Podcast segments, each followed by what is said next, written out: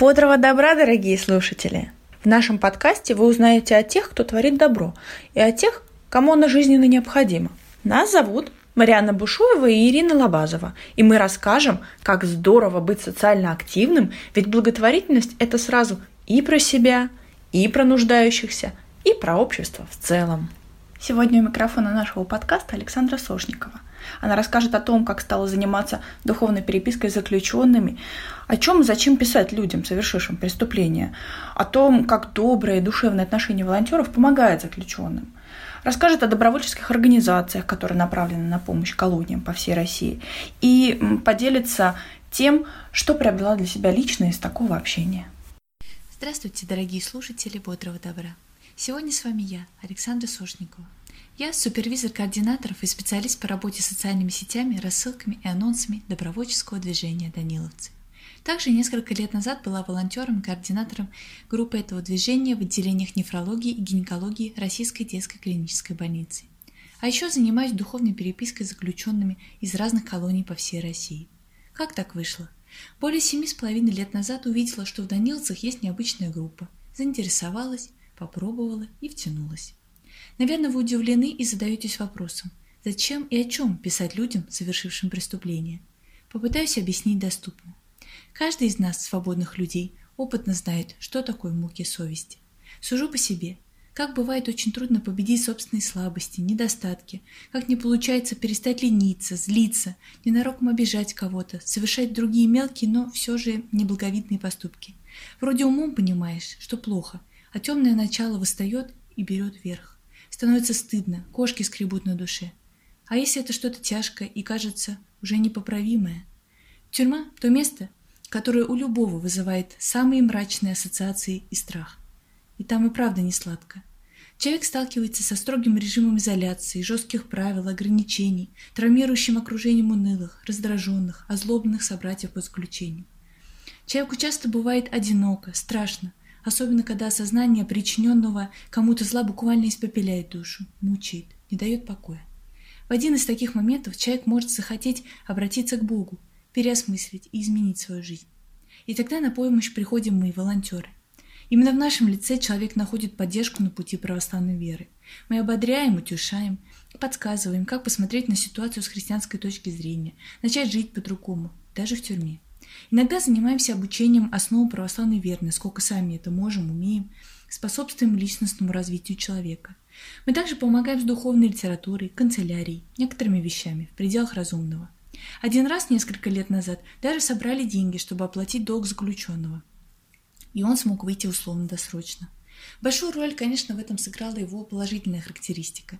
Примерное поведение, отсутствие замечаний, учеба на дистанционных православных курсах и то, что прошла уже большая часть срока. В результате он освободился и стал работать при монастыре. Вот такая маленькая победа. Ключевое в нашем общении с заключенными то, что мы на своих собеседников не смотрим свысока, а говорим с ними на равных. Потому что зло злом не лечит, а пожар не тушит огнем. В каждом человеке есть образ Божий, каким бы замутненным, испорченным, искалеченным он ни был и не казался. И мы обращаемся именно к нему, к человеческому достоинству, ломая стену шаблонов и стереотипов. И такое доброе отношение целительно, по-настоящему целительно. Даже просто душевная открытка, направленная отчаявшемуся человеку, в большинстве случаев способна согреть его сердце. Нам пишут вот такие слова. «Ко мне 15 лет никто так не относился. За что и почему меня Бог так любит?» Некоторые люди после общения с нами меняются и даже сами замечают в себе эти изменения. Например, один из моих собеседников писал, что я помогла ему лучше понять свою веру, ориентироваться в ней, не зацикливаться на себе, научиться милосердию здесь и сейчас, в малом, при любых условиях. А пару лет назад я прислала одному своему адресату христианско-психологическую литературу про прощение, примирение. И он, прочитав ее, решил написать своему отцу и помириться с ним, хотя не общался несколько десятков лет. Для меня это было удивительно. Я просто прислала литературу, не зная об этой ситуации. А человек прочитал и предпринял шаги для того, чтобы стать лучшей версией самого себя.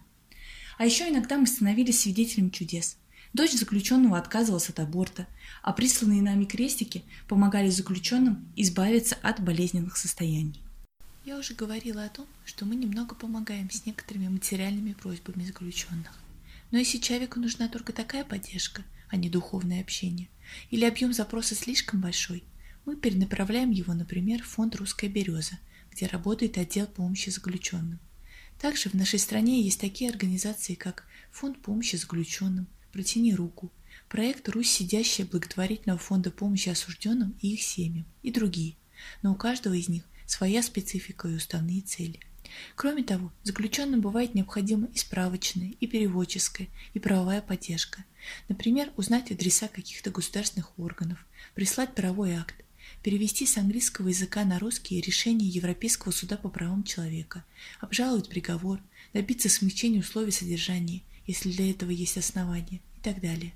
Конечно, найти информацию или отправить распечатку какого-либо закона мы в силах, да и перевод я, например, сделать могу.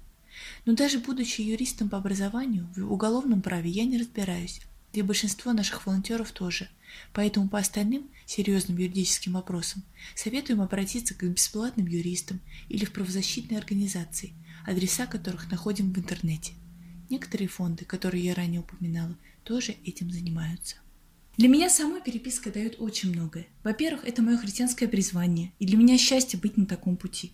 Кстати, именно заключенные своими вопросами и запросами, а другие волонтеры личным примером помогли мне изучить веру, понять ее глубже. Во-вторых, благодаря переписке я общаюсь с разными людьми, конечно, с самими волонтерами, единомышленниками и заключенными. Мне интересно читать письма своих тюремных собеседников, черпать впечатления, мысли, мнения по каким-то вопросам, учиться у них тяге к знаниям, наблюдательности, терпению, позитивному мышлению, настоящему смирению, умению просить прощения и благодарить. Так один мой собеседник дарит простые, но очень искренние стихи и поздравления, а еще сочиняет рукопись по основам веры. А другой описывает самые обыденные вещи и события так остроумно и юморно, что просто диву даешься. А в прошлом я знала одного заключенного, который был преподавателем английского языка, переводчиком. Он попросил меня Библию на английском языке, и переписывались мы с ним тоже по-английски, благо я знаю этот язык. Вообще вспоминать можно бесконечно. В-третьих, как ни странно, но переписка научила меня прагматичным, практическим вещам. Искать любую, даже самую труднодоступную информацию в разных источниках, разбираться в отправлении писем и посылок. Вот такие навыки. Конечно, вести переписку не всегда просто. Возникают трудности, препятствия, но их можно преодолеть. Помочь людям увидеть свет – это же бесценно. Это окрыляет. Сегодня я рассказала вам о мере духовной переписки с заключенными. В следующий раз постараюсь познакомить с другим своим опытом, например, с работой супервизора, человека, который всегда готов помочь координатору волонтерской группы. Спасибо за внимание. До новых встреч в эфире «Бодрого добра».